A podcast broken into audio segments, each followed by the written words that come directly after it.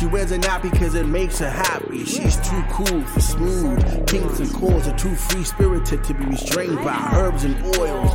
These queens who doing it as a natural crown of truth. Braids worn in all sorts of twists, shades, a labor of love. You come to use the bathroom, we'll use it. We have a bucket. When the toilet get full,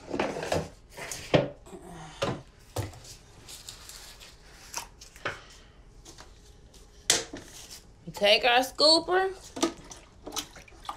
we scoop out whatever we have that's in here that's full. You put it in the bag. And there you go. We have our bathroom. We've been doing it ever since they shut our water off. How do you define effective? They've certainly gotten notice. This is one of the signs they carried. Are they going to change policy? That remains to be seen. They did draw some star power. The whole world is watching, okay? This story isn't over. The crowd of several hundred, bolstered by thousands attending the political conference at Cobo Center. Organizers are nurses in town from across the country. We come all the way to Chicago said to, to, to let Detroit know that cutting water off is inhumane. We got sold out. Banks got bailed out. We got sold out. Civil disobedience not necessarily the plan. I was told they did not have a Detroit permit, but police let them continue their march through downtown and next to the banks on whom they place blame. The banks should pay. We believe that we need to put a tiny tax on Wall Street who are responsible for causing the economic devastation. Detroit has been home to protests over the decades, but this one on the one year anniversary of the city going into bankruptcy and still far away from a turnaround. What's up, Queens, and welcome to another special episode of Sistas right here on Be More Radio, where once again sisters are doing it for themselves. And as you just seen uh, in the past, we have had some really great uh, conversations and about the, the topics that affect us as women. And so I'm really excited because, as always, sisters are leading the charge. And in this example, sisters are leading the charge in the fight for water affordability uh, basics like just having a good price for basic needs like water. And while cities like Flint have struggled with poisonous water, Detroiters just wanted to be able to afford water bills themselves. And so it has been a major story over the past couple of years. And this is a course of action that needs to be dealt with because there's a lot of economic hardship, especially here in the city of Detroit. And so we have very much have got to talk about this issue. And so one such documentary film that we have been blessed to be able to get a little taste of is called Whose Water, which is about the people's movement for safe, affordable water, especially here in the city of Detroit. And so here we're going to have a brief clip from that film, and then we will be right back on the other side. Imagine you're on the Titanic. All of the lifeboats are gone. You have to not only find a way to stay alive, but you have to fix it so that this circumstance doesn't happen again.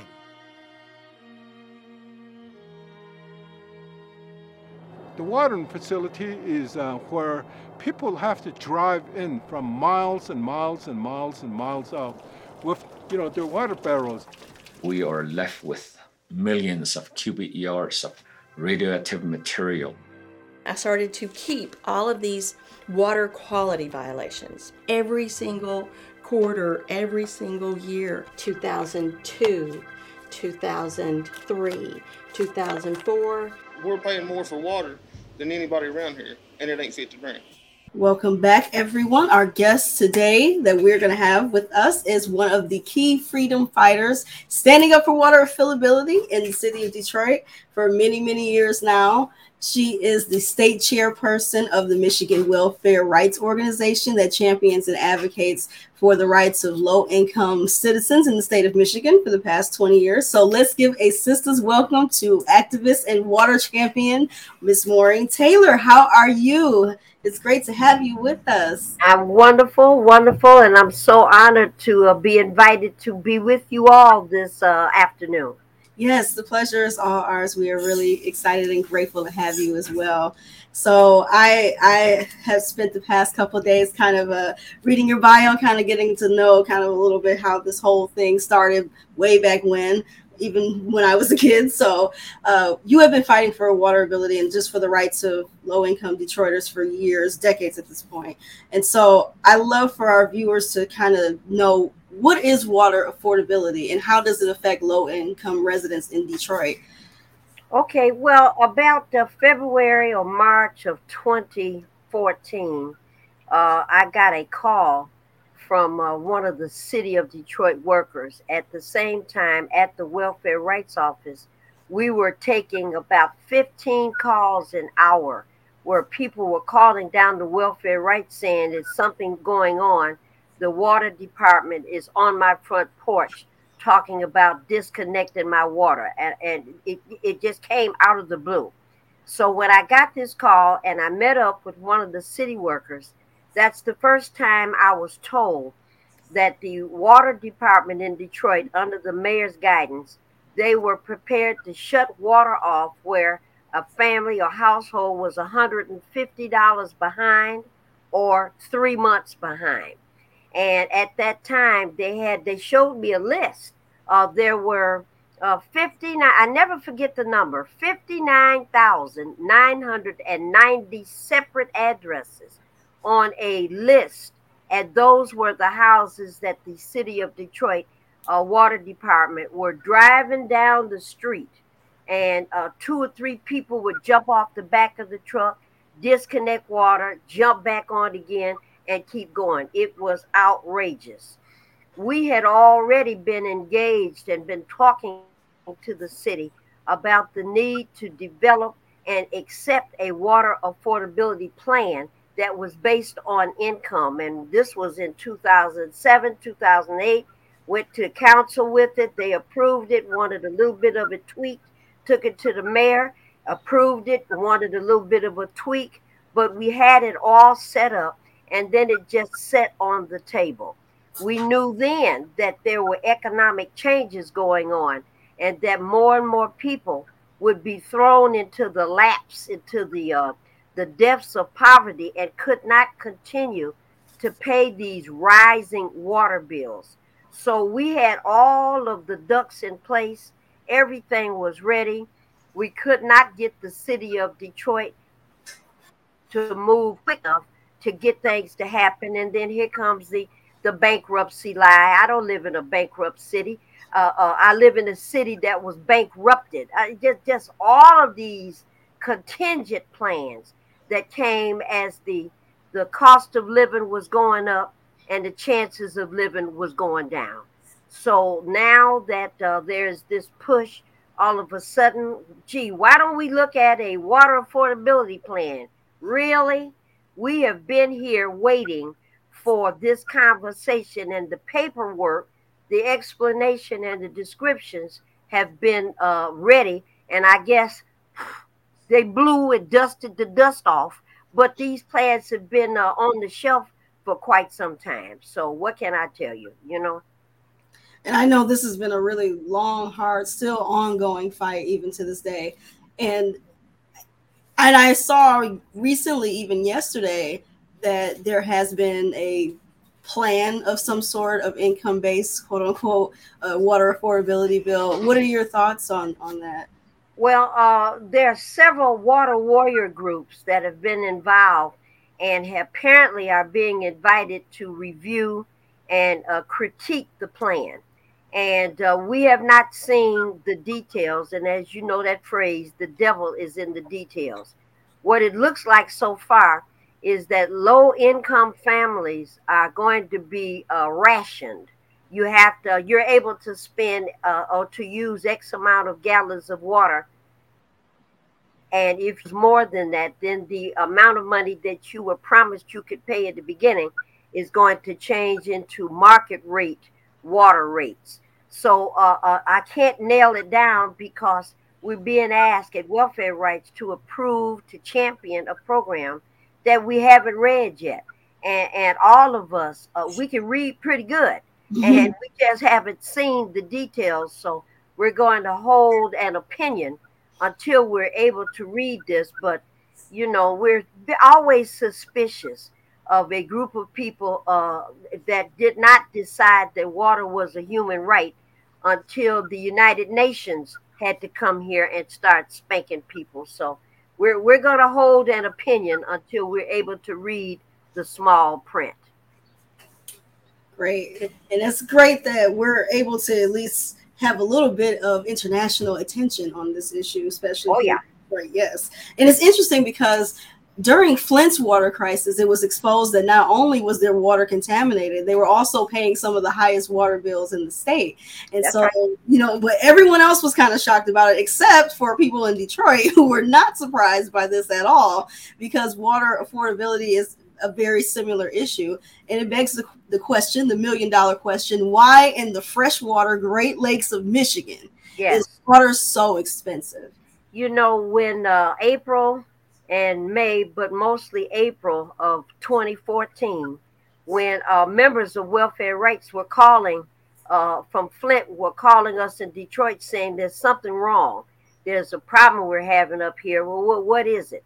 And the first piece of information we got was that General Motors had contacted the city of Flint to say, listen, um, uh, we're going to go back to uh, private water and Detroit water because this Flint water that the city of Flint had started to use was corroding the metals that we use to build cars. And oh, by the way, a mayor, a governor of Flint, uh, you might want to tell the people they shouldn't drink that water because it's ruining metal. And of course, you know, that email went wherever it went. And we went to Flint. And one of the very first things I noticed, we were going door to door taking water. We had tons of it.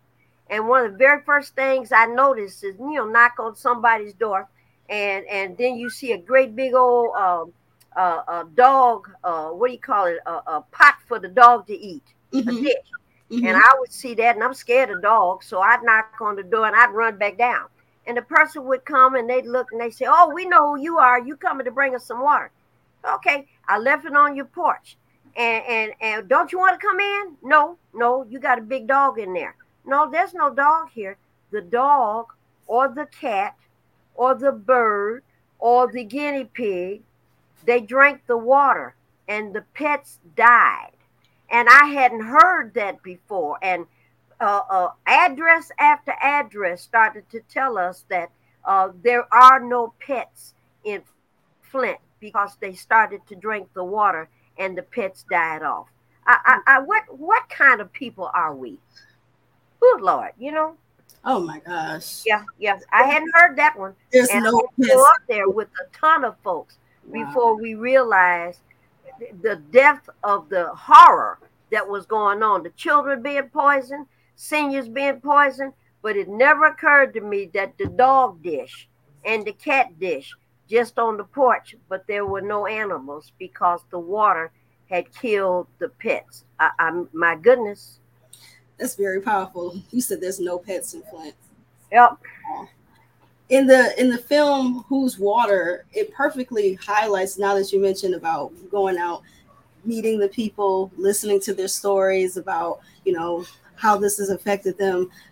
It's it, it really, really highlights perfectly the, the hardships that Detroiters face when they are behind on their water bills because of the outrageous fees that are attached to that, along with, with like what you said, the, the higher cost of living, wages are stagnant. There's a lot of COVID. You have a lot of things going on economically. Yes. Prices now at this point have to make a choice between that and, and gas and things like that. Can you tell me about what the citizens have told you over the past couple years and have expressed how these unaffordable water bills have affected their livelihoods and their and their families' lives. let me tell you one of the worst stories I had ever heard, and we explained this uh, to uh, the folks at um, uh, United Nations when they came, and uh, uh, I, I ended up being invited to Rome. I'm making such a fuss about this as you know others, and the Pope called and said, "You got to come here." Right. So I was able to take this message everywhere I could. But let me tell you what Detroiters and others have been dealing with. And it's something that I call family toileting. Okay.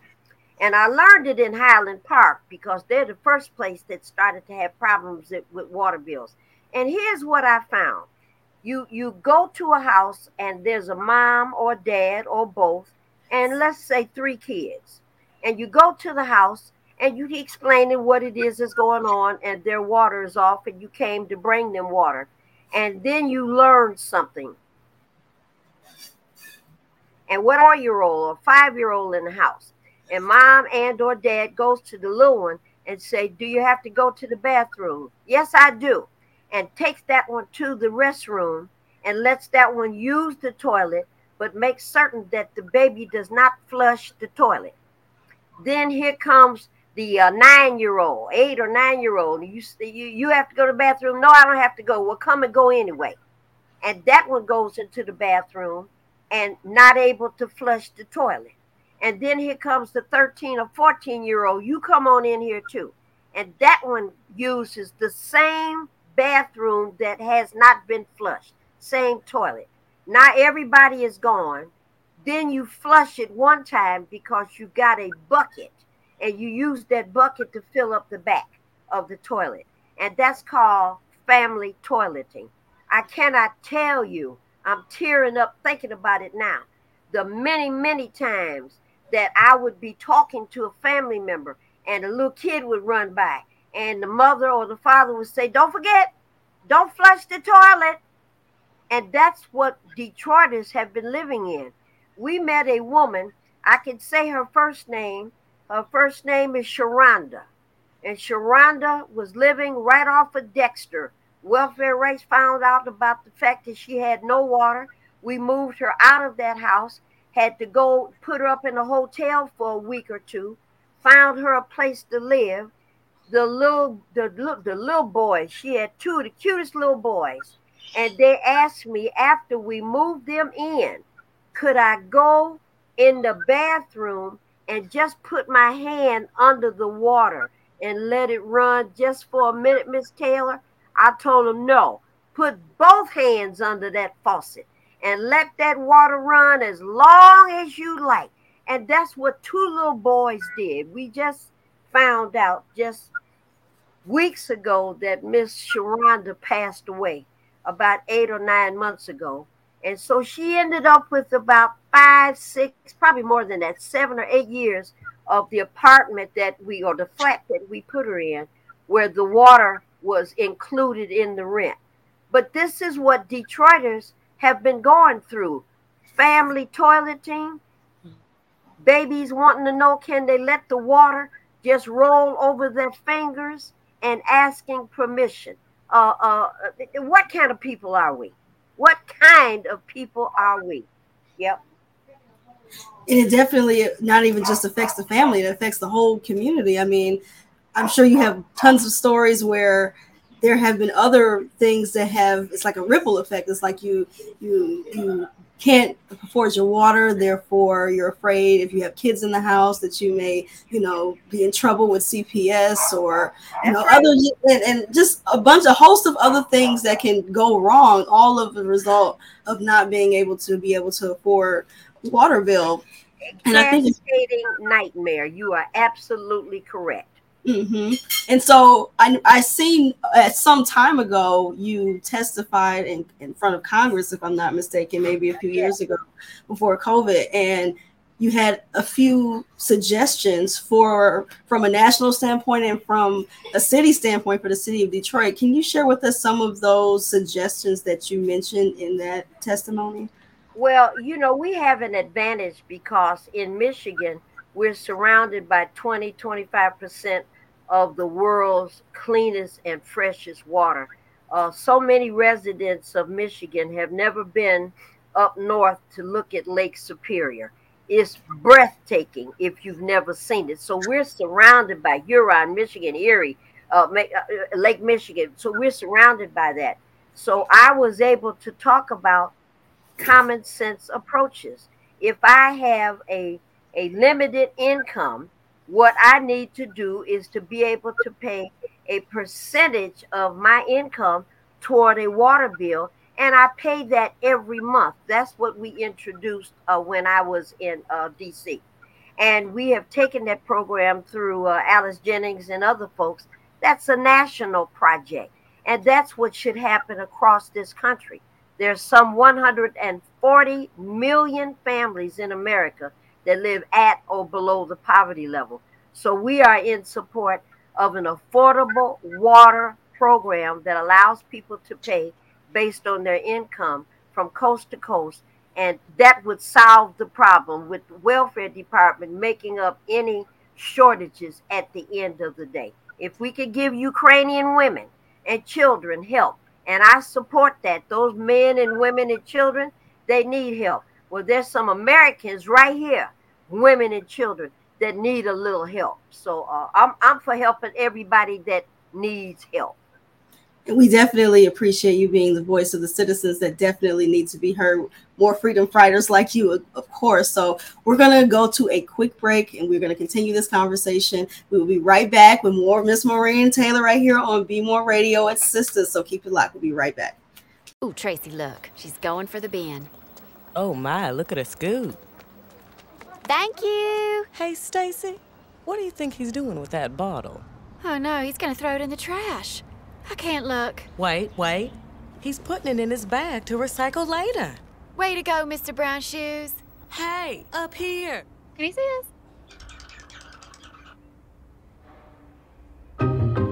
I could watch humans all day long. We are, and we do. Welcome back, everyone, to Sistas right here on Be More Radio, where I am here with activist and freedom fighter Maureen Taylor, who has been sharing with us Detroit's ongoing struggle fight to have affordable water, especially amongst the city's low income residents. So, Miss Maureen, I saw in an interview you did a really, really good, really kind of spicy interview where you push back against this counter narrative that low income Detroiters simply maybe don't want to afford their water bills or or given a free pass versus not being able to legitimately afford the water due to maybe being on a fixed income. So what what is the implication of that narrative and why do you think this is uh causing this inability for a lot of Detroiters to not be able to afford the water bills? You're talking about that rascal Hank. Yeah. Uh, uh, uh, you yeah. said it. You said it. yeah, yeah, that that that uh, uh, young man, boy. You know, uh, you know, we the the history here is in the 20s and the 30s. Here comes Henry Ford. He develops, uh, wasn't him, but uh, through his uh, companies, Ford Motor Company, here comes the assembly line. And the assembly line is just a magnificent approach to try to building automobiles we moved this thing right along. And at one time, the Ford Rouge complex, one of the original sites, was the largest automobile manufacturing location in the world, just under 100,000 uh, uh, employees at that site. However many cars they made per hour in the late 20s. Uh, my son works at uh, that same location today where they used to have 100,000, just about 100,000 people at the assembly plant, the forge plant, the glass plant, the transmission plant. Now they have just under 9,000. And those same 9,000 workers are able to manufacture 22 times as many cars as, uh, as the 100,000. So we're talking about an economic explosion. And that explosion is based on the rise in technology. When you have R2D2 and CPO that are replacing individuals that are working, then you'll need all these people to work. And these computers and this technology, which is really a wonderful thing. I need a robot to come and clean my house. I'm trying to mm-hmm. figure out how to get that. But in the hands of these corporations, that means uh, workers lose work. So we here in uh, uh, Detroit and in Flint and in Pontiac and in Saginaw and Sterling Heights, all of those places that you know never forget we built cars for the world, not for just th- this country, for the world. Nice. And that really took a change when technology was introduced and the number of workers that used to be at plants in different locations, you don't need them anymore. There was a time where technology used to enhance labor, and now today, technology replaces labor. And that's the story of Detroit. When we were living high on the hog, we didn't need nobody to do nothing. The largest number of black owned properties, personal homes, was right here. We had a house, a car, three dogs, a wife, a husband, and 14 kids. And, and, and we were we were living swell. That started to change, and uh, it's that economic uh, problem that we inherited that has led to uh, all of a sudden we can't pay for water bills when we're used to good jobs, and then they took those jobs, and now we have service jobs that don't make the kind of money that we're used to. That's what happened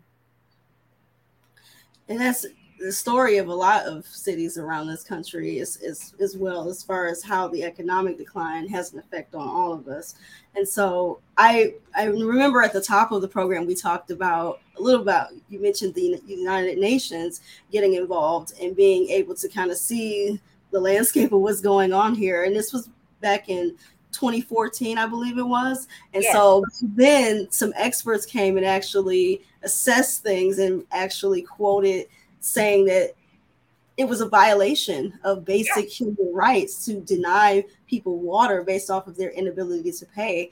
What are the consequences? What are the consequences for the citizens if the city does not take these calls for action more seriously? And has there been any progress since that report was published? Well, uh, Leilani Farha was the um, United Nations specialist on affordable housing, and uh, Catarina de Albuquerque was the uh, specialist on affordable water. And once they came here, uh, we took them on a tour. Uh, we took them to homes where uh, there was water shut off. We showed them the electric blue lines in the street where uh, the city department drew on your sidewalk with an arrow and pointed to your house where the water is shut off. So we did all of that. And then the last day they were here, uh, we took them to the city of Detroit. And I was worried about it, but you know, these ladies said, "Look, don't you know? They would be perfect on this show, sisters." They say, mm-hmm. "Look, don't pay no attention. We have been uh, mistreated and disrespected." And when we took them uh, to uh, the mayor, because that's part of the protocol, and the mayor said, We are not going to let you two white women from someplace else come here and tell us what to do. I, I was so ashamed. I was so ashamed. I, I was so hurt. And uh, my pastor was there. And the only reason I didn't throw a chair and start a real big uh, uh, gun smoke, uh, uh, the long branch kind of fight is my pastor said, Don't do it. I was going, Oh, I was so embarrassed. And uh, these ladies, you know, they said it there. And then they had a press conference and they made it clear this is an international violation. And just because you're the United States of America, you don't have the right to deny people water. I don't care anything about your economic woes. You still have to provide basic human rights. And water is a human right. We, we, we just, I mean, we were vindicated. So, what has happened since that time? Not very much. We're fighting in uh, 2014. We're fighting in 2015. Canadians started to bring truckloads of water to us uh, across uh, the tunnel and across the uh, uh, across the bridge. Uh, uh, uh, uh we have the children in Korea went and gathered about five thousand dollars and sent five thousand dollars to Detroit so we could buy water. folks in the deepest part of Harlan County, Kentucky. I ain't never seen poor white people like this. They had U-Haul trucks and were driving water to Detroit all around the world. People were bringing water and we were distributing it, as fast as we could, you know. But uh, uh, 15, 16, 17, 18, still fighting, still fighting, still fighting, and here comes COVID. and when COVID showed up, okay, that was a game changer. And that is what forced the city to restore everybody's water and allowed people to pay $25 a month uh, up until uh, the moratorium is changed, that even the governor had to uh, play hardball with the mayor and told him if if there are people that can't pay that first twenty five dollars, she would pay for it, and she did. So uh, I mean, it's been a human rights battle every step of the way, and COVID showed up and brought the um, objective truth. If people can't wash their hands, here's what's going to happen. So uh, that's what occurred in Detroit. That's why we were lucky because the disease that killed off so many of us came and saved so many of us at the same time. That's what happened. Yes, the outreach that you mentioned from around the, the country, from around the world was amazing. I mean, yes. just think of all of the, the, the people who were paying attention to that and actually did something about it. Props now, to have you ever heard of something called the Northern Territories? No, I haven't. Please tell me more. I didn't know what that was. and we got a call and and the lady said, "Listen, we're coming from the Northern Territories." So I said, "Well, you know, sounds like that's a long way away. We can meet you along the way." And she said, "Do you know where this is?" And I told her no. And she said, "We're north of Alaska." So I got to thinking. I said, "Only God lives north of Alaska. Where the hell are you?" And uh, it took three days with dog sled, train, cars, and she came down and brought ten thousand dollars for us to buy water. Stayed for about two hours, turned around, and went back to the Northern Territories. I, I had never heard of anything like that. North of Alaska, where the heck is that? Wow. So, uh, this was an international appeal, and people reached out everywhere to help out. Shout out to this concerned global citizens of this world for caring. Yes. So, yes. of course, Maureen, I, I'm sure you more than anyone here knows the issue that it's an ongoing fight to be able to just stay involved and stay engaged in this fight. And now more than ever, especially with everything else going on in our country right now, this is still a major focal point, especially for citizens in Detroit. That's right. I I want to know what is the best way that citizens or community members can be able to get involved to be able to stay on to what the city government is doing to be able to fight for their right to have affordable water folks can call us at Welfare Rights 313 964 0618. 964 0618.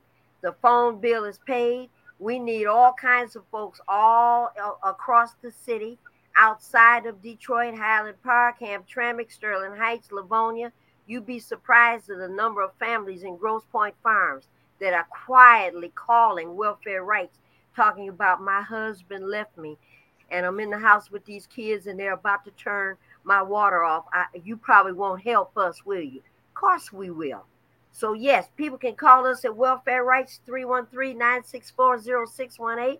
We will talk to you about what your capacity is, what kind of time you have, what kind of information you can share. And we have more than enough work to do, more than enough. All religions, all uh, uh, heights, no matter how much you weigh, how much tall you are, uh, nobody is turned around. You can be blind, uh, you can uh, can't hear good, can't see good, whatever the problem is, it doesn't matter. We need somebody with your skills. So all are welcome. Well, Ms. Maureen, God bless you for all of your advocacy and, and, ongoing work for championing the needs. I'm serious, championing the needs of citizens of Detroit you are a, a, hero in my eyes amongst our community, and definitely Thank the embodiment. So and definitely the embodiment of sisters doing it for themselves. Because if we don't help each other, nobody's going to come to save us. That's right. That's right. Thank you for thank you so much for your work and your time spending it here with us today. And we also want to thank our viewing and listening audience for taking the time out to hang out with us today and get a little bit informed about what's going on in our community. And so uh, we will be seeing you all again. You are more than welcome, Ms. Taylor, to come back anytime you want to. Any updates on what's going on? We'd love to have you back. And with that, we will see you next time right here on Sistas on Be More Radio. Peace, y'all. Thank you. She wears a nappy because it makes her happy. She's too cool for smooth. Kings and calls are too free spirited to be restrained by herbs and oils. These queens who doing it as a natural crown of truth. Wigs worn in all sorts of twists, shades, a labor of love for the roots expressed by the child of Africa's soil. It's worth the toil. Willie curls aim for the sheepfish, so pick a stance. If you dare to take a glance, her thoughts will ascend you. Trust me. Let's give her a chance. A pair of shears for a shiver locks, a twist to unwind the combination to the safe, where the keys to her heart are best.